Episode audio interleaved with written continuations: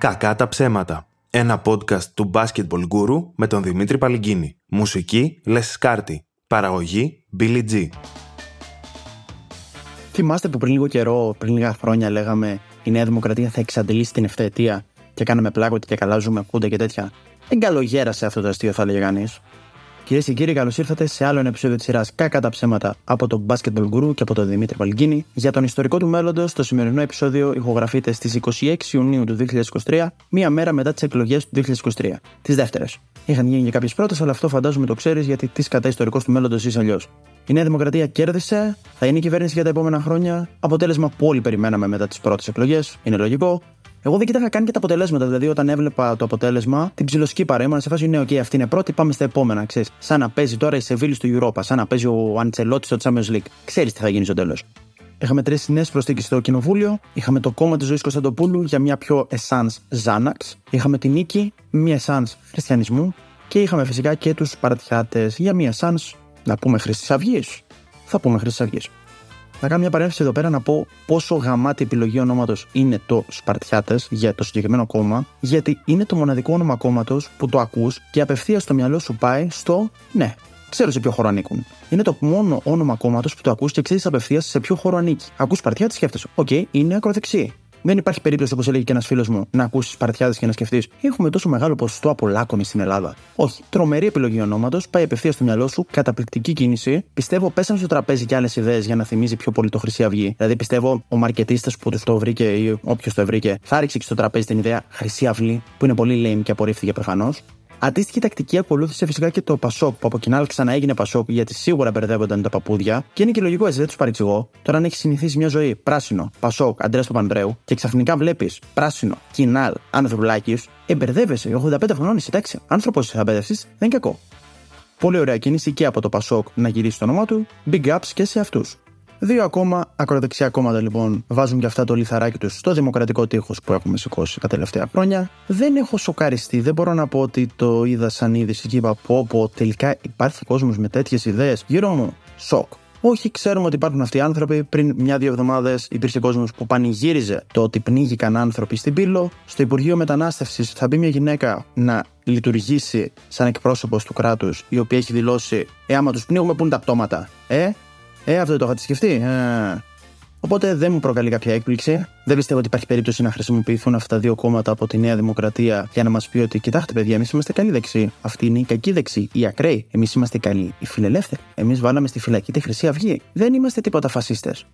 Δεν πιστεύω ότι αυτό θα είναι κάτι που θα πει η Νέα Δημοκρατία, δεν θα είναι μια ρητορική που θα χρησιμοποιήσει, σίγουρα σε καμία περίπτωση. Προς τον ιστορικό του μέλλοντος να πω ότι θα μιλήσω λίγο ακόμα για τις εκλογές. Αν βαριέται πολύ γιατί έχεις ξανακούσει αυτά και τα ξέρεις σαν ιστορικός του μέλλοντος, ας πάει στο 5ο-6ο λεπτό που θα δώσω οδηγίες για το πώς μπορείς να περάσεις ποτά σε live. Γενικά σε κάθε επεισόδιο έχω παρατηρήσει ότι λέω σε κάποιο σημείο δεν είμαι ο πιο αρμόδιος για να μιλήσω για αυτό το θέμα και μετά μιλάω για 10 λεπτά για αυτό το θέμα με full σιγουριά αρμόδιο. Σε αυτή την περίπτωση όμως θα κάνω τη διαφορά και αυτή τη φορά όντως δεν θα πω κάτι περισσότερο γιατί δεν πιστεύω ότι έχω τίποτα ουσιώδες να προσθέσω και δεν έχω και απόλυτη γνώμη και εικόνα για το γιατί συμβαίνουν κάποια πράγματα γύρω μας που μου φαίνονται κάπως δυσάρεστα.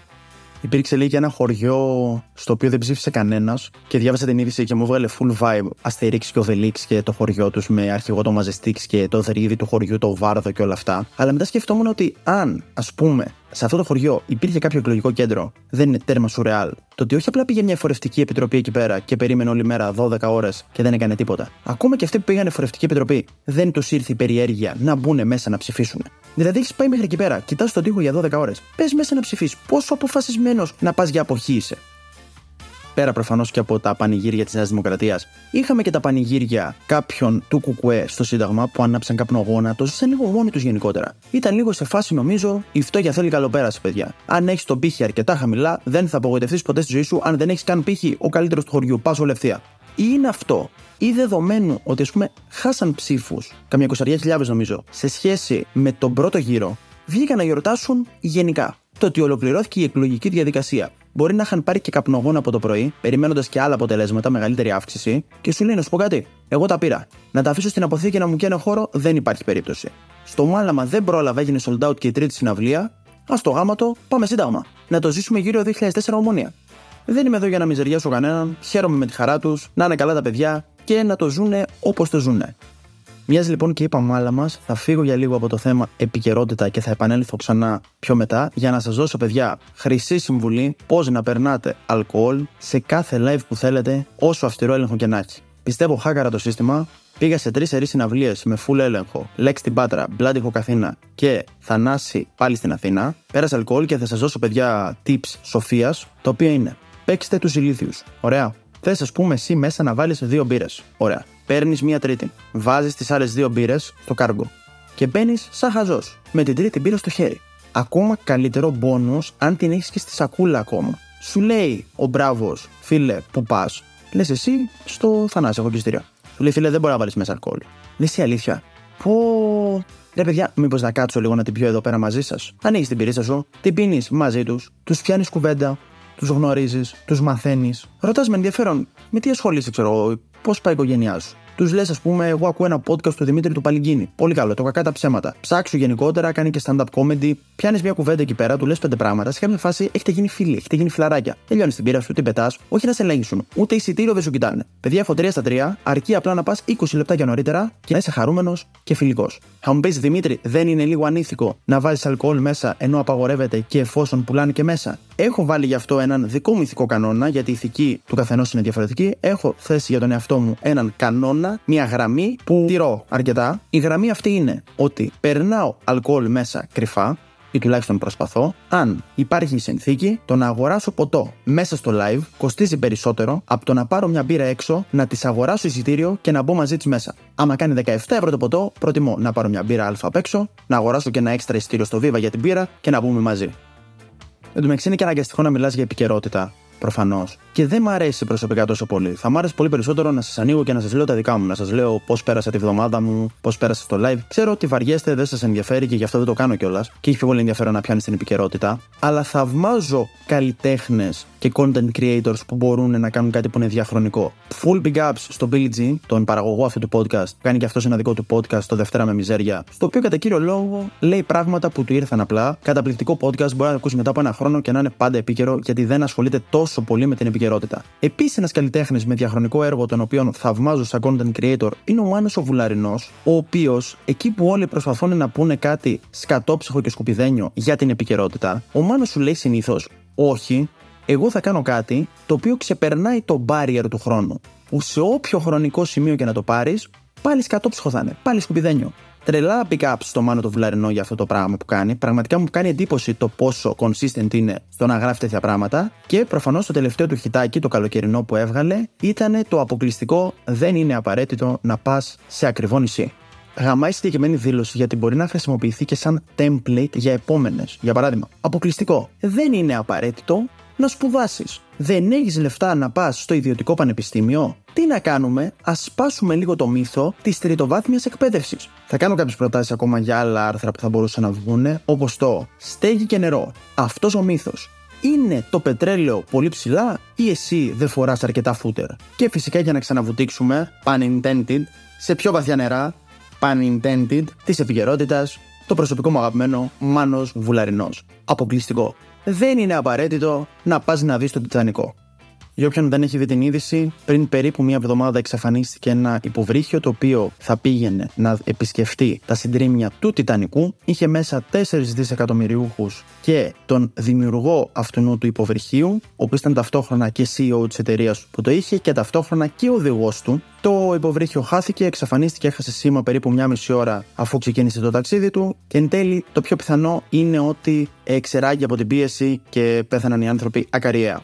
Ακολούθησαν πάρα πολλά memes για το πόσο τιτανικό σκοτώνει δισεκατομμυριούχους, για το πόσο ηρωνικό είναι ότι εξαφανίστηκε αυτό το υποβρύχιο και ξαφνικά από τρεις χώρες πάλευε το λιμενικό τους να τους βοηθήσει να τους βρει με τεράστιες δαπάνες και πάρα πολλά λεφτά. Και αντίστοιχα, όταν πεθαίνουν πρόσφυγες στα νερά, δεν ασχολείται κανείς. σα ίσα, ε, δεν θα μείνω τόσο πολύ σε αυτό. Νομίζω Όποιος έχει ψηλοασχοληθεί με το θέμα έχει δει όλα αυτά τα memes, έπαιξε πάρα πολύ γενικότερα. Θέλω να πιάσω δύο διαφορετικές οπτικές, λιγότερο μακάβριες νομίζω και edgy, που εμένα μου έκαναν πάρα πολύ εντύπωση γιατί διάβαζα γι' αυτό όταν είχε πρώτο σκάσει σαν είδηση, διάβαζα αρκετά και είδα κάποια πράγματα τα οποία μου έκαναν πάρα πολύ εντύπωση και μου χτύπησαν πάρα πολύ στο μυαλό εμένα και δεν ξέρω αν είμαι ο μόνος που τους έκανε εντύπωση. Λοιπόν, πρώτον, Με το χέρι στην καρδιά σας λέω ότι εγώ, σαν Δημήτρης Παλγκίνη, δεν θα έμπαινα ποτέ στο συγκεκριμένο υποβρύχιο και τζάμπα να ήταν η είσοδος και όχι 250.000 δολάρια που δώσαν οι άνθρωποι. Έχω συναναστραφεί με Έλληνες επιχειρηματίες, δεν θα εμπιστευόμουν να μπω στο υποβρύχιο μιας εταιρείας που ο CEO της είναι ταυτόχρονα αυτός που είχε την πατέντα, ο εφευρέτης, και ταυτόχρονα και ο οδηγός του Μασινιού.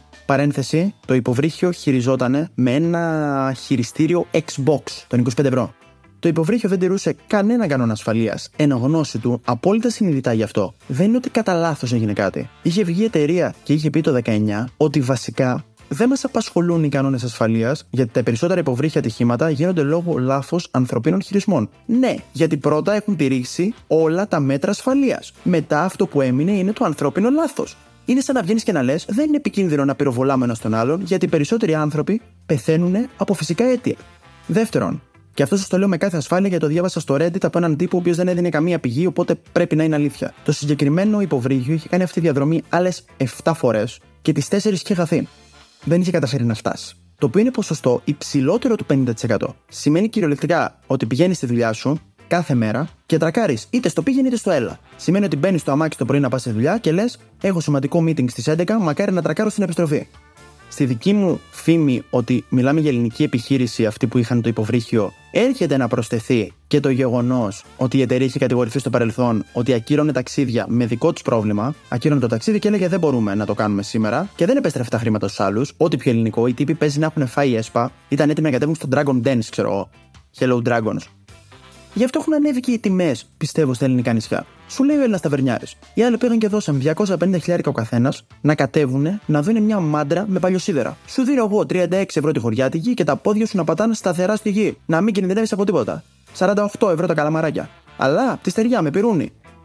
Και φτάνουμε έτσι και στον δεύτερο λόγο που δεν θα μπαίνα ποτέ στο συγκεκριμένο υποβρύχιο. Ο οποίος είναι, ακούγεται σκατά διακοπές. Δουλεύω όλο τον χρόνο. Κυριολεκτικά, δουλεύω όλον τον χρόνο. Για να κάνω τι, να πάω διακοπές σε ένα μικρό, σε μια κάσκα, σε, μια, σε ένα δωματιάκι 3x3, στο οποίο θα πρέπει να είμαι ο κλαδόν για να χωράω, για να ταξιδέψω 12 ώρες έτσι, να έχω καταπιαστεί που πιάνω έτσι κι αλλιώς γιατί δουλεύω δουλειά γραφείου με πονάει πλάτη μου όλη την ώρα, να φτάσω εκεί πέρα, να δω μέσα στο απόλυτο σκοτάδι με ένα προβολέ να χτυπάει από ένα παραθυράκι το οποίο είναι σαν την παλάμη μου, το τιτανικό. Καταπληκτική ιδέα. Να έρθεις κιόλας να μου πεις, Δημήτρη, φέτος διακοπές θα πάμε να κάνουμε κάμπινγκ ελεύθερο στους Αμπελόκηπους. Έχουμε βρει ένα καταπληκτικό σποτ. Ένα καταπληκτικό σποτ πραγματικά δεν βλέπει κανένα αξιοθέατο, θα είναι χάλια. Ψήνεις, είναι 250.000 ευρώ. Να είσαι τόσο πλούσιος που να κάνεις πράγματα που δεν σ' αρέσουν, γιατί έχεις κάνει ό,τι σ' άρεσε. Τέλος πάντων, παιδιά, αυτό ήταν το επεισόδιο για σήμερα.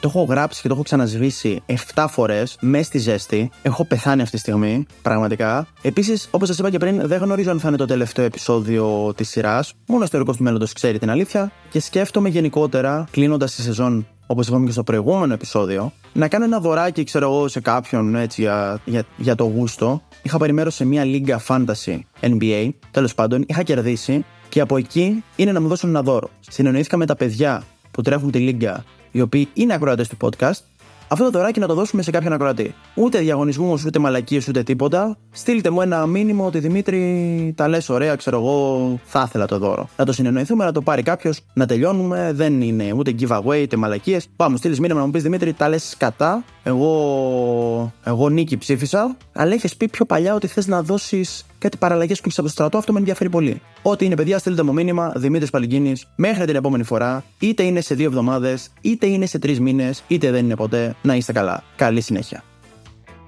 Ήταν το Κακά τα ψέματα. Ένα podcast από τον Basketball Guru με τον Δημήτρη Παλγκίνη. Μουσική Λεσκάρτη. Παραγωγή Billy G.